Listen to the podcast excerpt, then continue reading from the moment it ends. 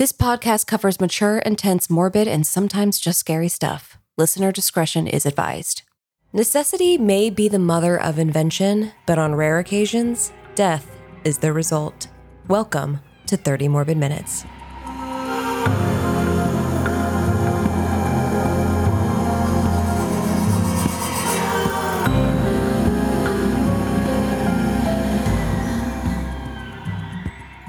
This is the podcast where we cover topics of a morbid, macabre, dark, and downright grisly nature. I'm Elyse Willems. I'm Jessica Vasami.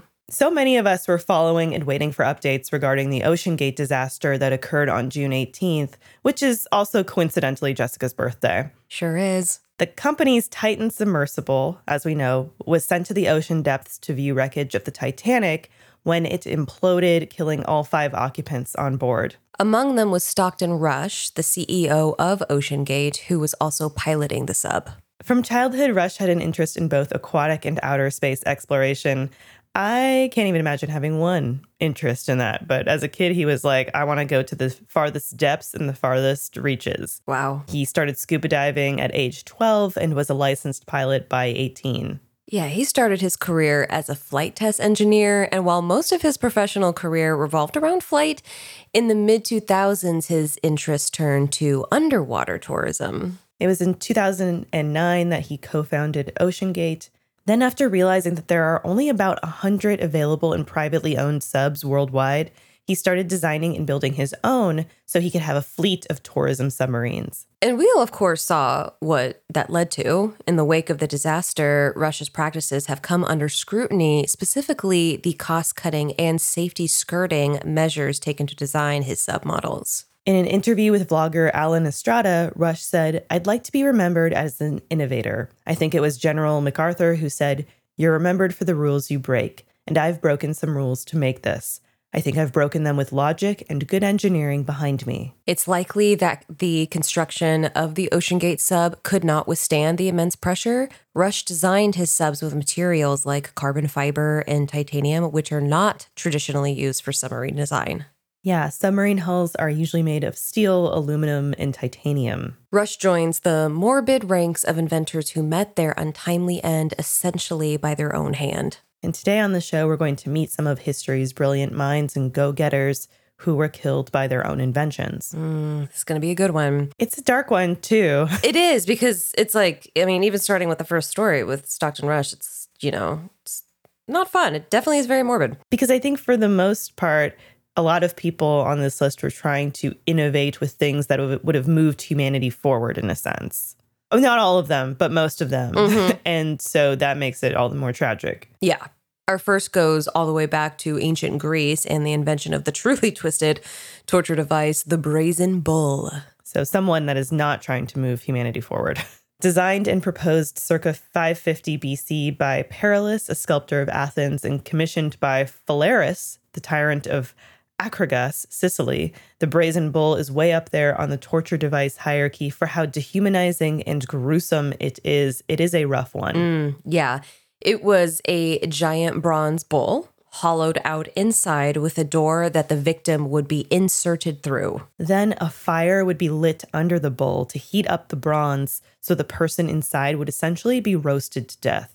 It reminds me of our good uh, Vladimir episode with his uh, yes. uh, cooking in the in he the was pot. all about that. I thought you were going to say it reminds you of how you and I roast each other to death. Oh well, that Constantly. too. Vladimir popped in first, but you know. Yeah. But to make matters more morbid, there was allegedly a series of acoustical tubes inside that would convert the victim's screams into what sounded like a bull bellowing. Yeah, Perillus sounds like a pretty messed up dude for coming up with this. So debatably, his fate was kind of earned. When Perillus showed his creation to Phalaris, Phalaris said, Okay, let's try it with you in it. Test out those acoustics, baby. Let's do it. I'd be down. I want to hear him do it. Yeah, just to like a, uh, get in there and maybe make some shouts, and mm-hmm. we won't light it on fire or mm-hmm. anything. Except once Perillus was inside, the legend goes that Phalaris had to fire lit below, and the sculpture was tortured after his pleas to be released were ignored, his scorched body was eventually taken and tossed down a cliffside. So he was like yeeted out of that bowl. Yeet. Yep. Contemporary scholars question whether the brazen bull was actually real or an early method of propaganda and deterrence. Regardless, either way, it's very messed up. Next up, let's talk about someone we've talked about on the podcast before, and that is Marie Curie, born 1867, the Polish French physicist and chemist who was the first woman to win a Nobel Prize and the first person to be awarded the honor twice. And her family is just loaded with Nobel Prizes. I think both of her kids got them too, her husband. Crazy. Good for them. Curie most notably managed to isolate pure radium after having discovered the element alongside her husband Pierre in 1898. She is regarded as one of the foremost uh, chemists working in the field of radioactive substances. And although this was Curie's passion and livelihood, it would ultimately also lead to her death. On July 4th, 1934, she died from aplastic anemia caused by exposure to radium and polonium. Um, it probably didn't help that she was known to carry bottles of the stuff in her pockets.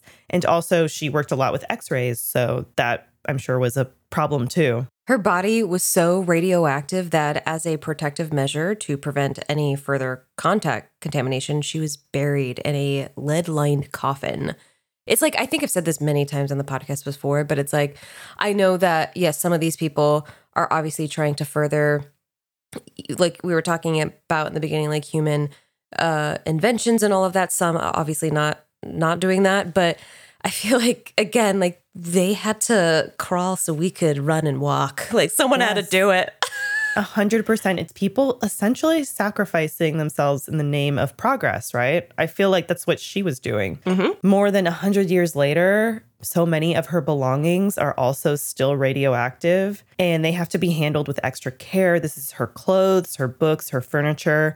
If you go to France's Bibliothèque Nationale in Paris, her lab notebooks are in these lead lined boxes there. That's so Crazy. eerie. That's very eerie. Like Curie, Alexander Bogdanov was also an intellectual who wanted to change the world through both revolution and science. He was a communist who then wasn't a communist, and he also dabbled in writing science fiction. And then in the 1920s, he got really into hematology, which is the study of blood and blood disorders. Bogdanov theorized that blood transfusions were the secret to a healthy, extended life, possibly even immortality he started giving himself a ton of transfusions. So weird. I hate this. I hate, I don't like I know, type of stuff. I know it's it's like a mad villain. Yeah. Yes. Extent. yeah. um, yeah. He told his friends that his vision improved and that he had stopped balding and he was on top of the world. It was like the like a queer eye makeover, but with blood transfusions. so it was great for him until 1928 when he took a blood transfusion from a student of his who had malaria and tuberculosis. And the student actually was fine after all this, but Bogdanov was not, and he died. well, mm-hmm. hey, you tried. Yeah. But again, like you were saying, Jess, it's like a lesson in what not to do. Yeah, absolutely. So the the future generation can say, okay, this is not we need we mm-hmm. know that certain blood cannot mm-hmm. go to a certain person. We can rule that out. Yep. Mm-hmm. Yeah. Next up, this one's more of a category is inventors who died trying to fly. Yes, there are a lot of people in this category, and it gives a certain Icarian connotation to it. For those not in the know, Icarus disobeyed his father's warning and flew too close to the sun, causing his makeshift beeswax and feather wings to melt and him to fall into the ocean and drown. And so many of these inventors who attempted to fly, they just, you know, didn't listen to reason and it resulted in these fatal failures, including Jean Francois Pilatre de Rozier, who made the first manned free balloon flight. Jean Francois died attempting to cross the English Channel from France to England in a balloon designed of his own creation. Then the Rozière balloon, a hybrid balloon powered by hydrogen and hot air. The balloon caught fire mid-air, and Jean Francois and the other occupants plummeted from 1,500 feet crashing and dying. Then there's late 19th century German inventor and engineer Otto Lilienthal, known as the Flying Man, who had some success as a glider pioneer. He studied birdwing structures and tried to apply that to his practical real world flying inventions. Some of his gliders were made of willow rods and cotton, and he'd shift his weight to control the apparatus at around 80 feet in the air. Hmm. Ultimately, he built about 18 models of glider and took more than 2,000 flights before the flight that ended his life. Yeah, August 1896, Otto's glider stalled mid flight and he fell about 50 feet, landing and breaking his neck. But he didn't die until about 36 hours later. Woof. Yeah, that's, that's like gruesome. The worst part. His tombstone has sacrifices must be made inscribed on it, which were allegedly his last words, though some historians disagree. Like Otto, Austrian born French denizen Franz Reichelt was a man with a singular goal to create an aerodynamic suit. But before we get into that, a word from our sponsors. Jess, our futures are so bright, we gotta wear shades. Oh, 100%. That big ball of gas in the sky, uh, the sun mm-hmm. is never going away. So, I mean, we need our sunnies from Shady Rays all the time. Yes. And like, I love being outside. I'm always trying to be outside, whether it is uh, cloudy and the the whiteness of the sky is stark and blinding, or it's super sunny out, I'm always wearing sunglasses, and I love my Shady Rays for all the active stuff I do. They have premium polarized shades at an affordable price. Jess and I are huge fans. Oh yeah, like huge fans of Shady Rays. Mm-hmm. I'm gonna be honest, I was with a competitor before them, and then I tried especially their no tangle sunglasses because I'm thinking you probably know the competitor I'm talking about, but my hair always got tangled in all the other sunglasses, but the Shady Rays No Tangle, they look good, they feel good, and I can pop them in my hair with no tangle, and it is the best feeling in the world. Yep, the Oakmont. I mean, all of their styles are great. I think you and I both have pairs of the Oakmont, which yes. are so cute, and that you can dress them up, dress them down. Yeah, um, they're so sleek look- looking. We also both have the Cypress. We do, yes, in sandstone, which is gorgeous and unique. Yeah, I mean that song. I wear my sunglasses at night. I wear them at night too. Yeah, I do, but I mean, yeah, they're an independent sunglass company that offers sunglasses that are like every bit as quality as any expensive pair I've mm-hmm. worn. And they're durable. Like I said, I do all kinds of activities. I hike in them. I swim when I wear them. I do everything, and they are still super clear. They hold up, and if they don't, which I'm gonna say like if you break a pair, that's on you um, because it's not on the glasses. But they have a replacement plan, right, Jess? They do. They, and it's freaking wild. Their protection plan, their sunglasses are backed by lost and broken replacements. So if you lose or you break a pair, if you sit on them, whatever it is you're doing, even on day one, they will send you a brand new pair, no questions asked. It's wild. Uh, plus, something that we really appreciate and like Every purchase supports the Shady Rays Impact Program, which works directly with nonprofits and their communities to make adventure accessible for all walks of life. Yes. So, a great company with a great product doing something really cool for the community. Love to see that. 100%. percent mm hmm So, and exclusively for our listeners, Shady Rays is giving out their best deal of the season. Go to shadyrays.com and use code 30MM for 50% off two or more pairs of polarized sunglasses. Try for yourself the shades rated five stars by over 250,000 people. The turn of the 20th century, Franz earned notoriety as the Flying Tailor. He designed a specialty fabric parachute suit that, in theory, would allow its wearer to wear that suit as normal when folded in. Then, when unfolded, the wearer would extend their arms as if they had wings. Kind of interesting. It looked, uh, like a, yeah, like a hooded cloak, and but it, you know, weighed weighed about 20 pounds. It's a yeah, lot. Like a giant flying squirrel. Yeah. he told Le Petit Journal, My new invention is like nothing else. It's constructed basically half in waterproof fabric and half in silk. Thanks to a system of rods and belts that one can control, the parachute deploys during a fall and will save a pilot's life. Franz ran all kinds of tests involving dummies, hurtling them from hurling them from windows to his Paris apartment, and never with any of the dummies had it worked. So he concluded that maybe the problem wasn't with the suit, but with the height at which it was being deployed. In other words, he needed to get higher. No, you didn't, Franz. Oh, no, you didn't. No. yeah, Franz got permission to perform a test from the top deck of the Eiffel Tower.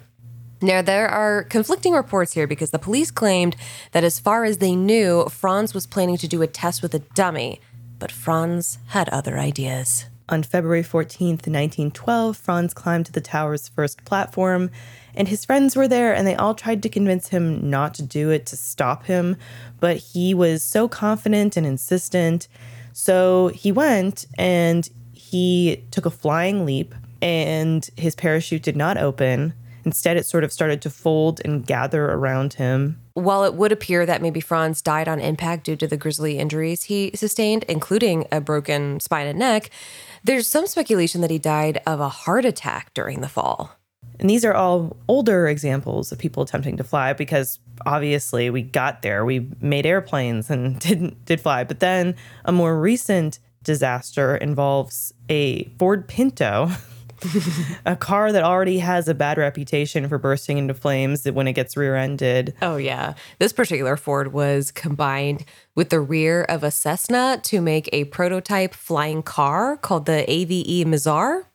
Aerospace engineers Henry Smolinski and Harold Hal Blake developed the design with the hopes and dreams of taking an affordable flying car to market that could go 1,100 miles without refueling. So you would like take the car to an airport and then take off there. And then once in the air, you'd be fine, I guess. And then you'd have to go yeah. land at a landing pad. That's interesting. It's unclear if the Mizar ever really flew. Photos of it midair are speculated to be scale model replicas. Yeah, no one, no one really knows mm, for sure. Mm-hmm. But on September 11th, 1973, Smolinski and Blake did a test flight to test a new engine they put into their model.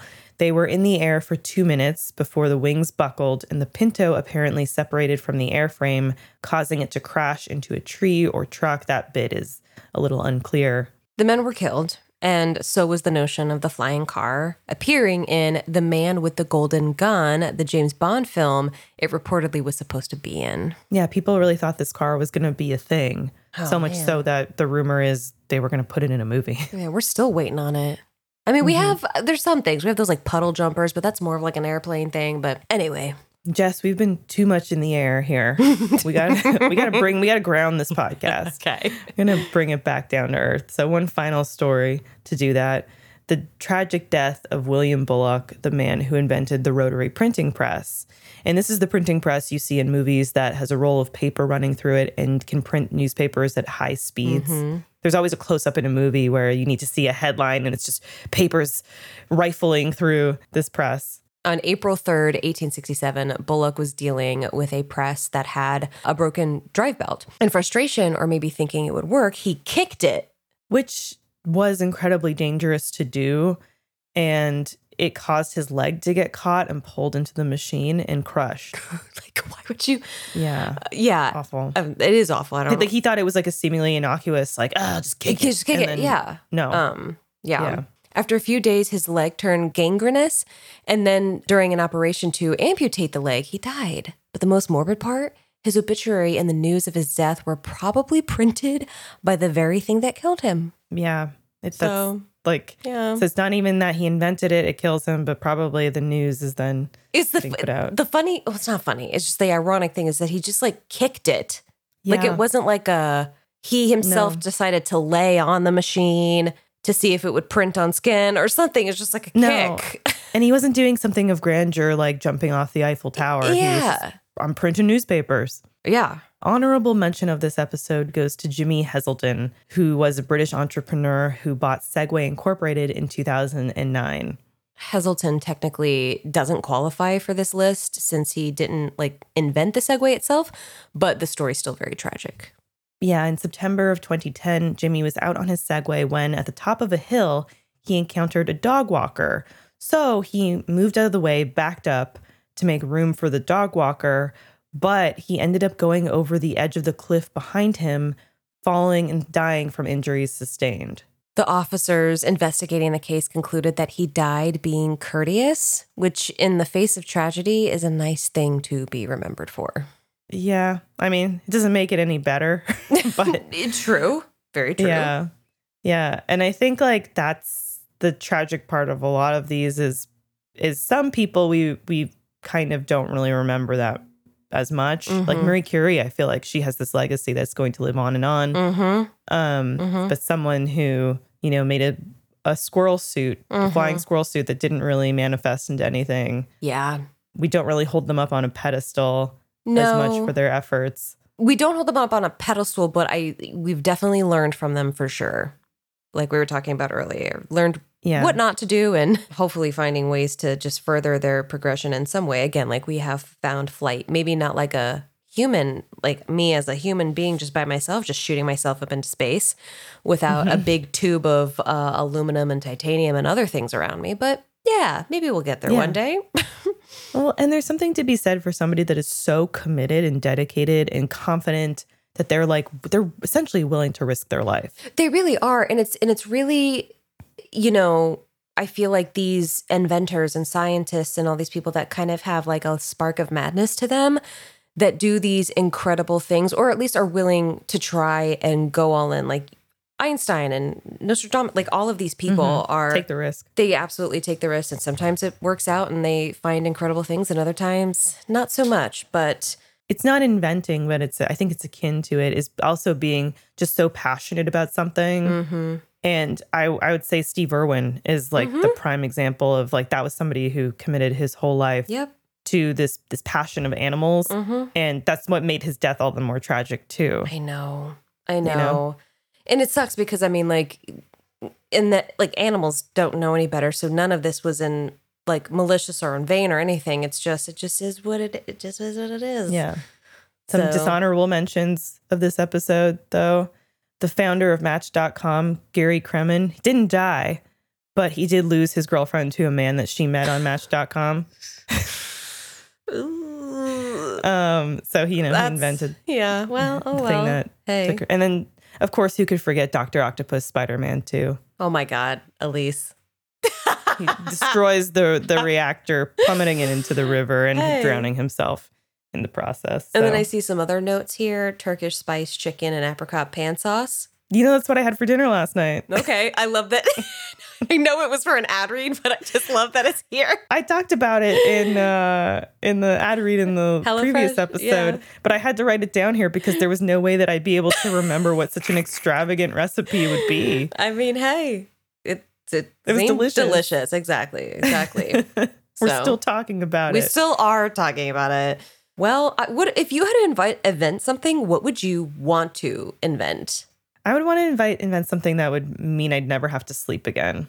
Like Wow. some, some pill or something. So mine is, I guess mine is somewhat similar. This is just the first thing that came to my brain is just taking a pill for food. As much as I enjoy food, like food is delicious, but because I'm on a weight loss journey right now, so there are times where I'm like, let me just take a pill and I'm full and I don't even think about food. I don't know.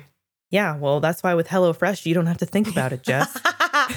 they sent you all the ingredients. I don't know if they're a cook it. sponsor of this episode, but they're a friend of the podcast. yes, yes. Um, yeah, I don't know. There's so many No, things that I'd I- love to invent. Yeah, I know what you mean. It's just time is such a valuable resource. So how do we invent something? I, and I think a lot of these inventions are that the printing press, Mm-hmm. the flying car. It's how do we maximize the this valuable resource that is time. Yeah, I mean, teleportation would be incredible. Oh yes, Uh, that's yeah. God. As far But as then, time yeah. goes, just turn into the fly. yeah. Oh That would be the that would be the fallout of that, man, you're right. as we all know. That's the that's the only um, possible accident that can occur. God Uh, failed teleportation device has become the fly. damn it. I don't know. Either way, I just if I am inventing something, I don't want to die by it. That's not how I want to go out. So, um, yeah. Well, Jess, we did invent this podcast. That is true. God, that is true. So how would we go? It was it's us it's us killing each other. We would somehow out each other or, in some way. or dying under the weight of popularity. that yeah, that'll be it. gonna happen. yeah. God, no. I wish though. And speaking of that, you should share this podcast with your friends if you enjoy it. Yes. Yes. And, please do. you know, find us on Follow social media. media. Buy our merch. Yeah, buy our merch and, you know, listen more. But Keep listening. Thank you for listening. thank you for listening. Yes. And, and check out our friends at Red Web. They're pretty cool too. Yeah, they are. And we'll be back next week with another episode. Bye bye, Elyse. Bye bye until then, Jessica.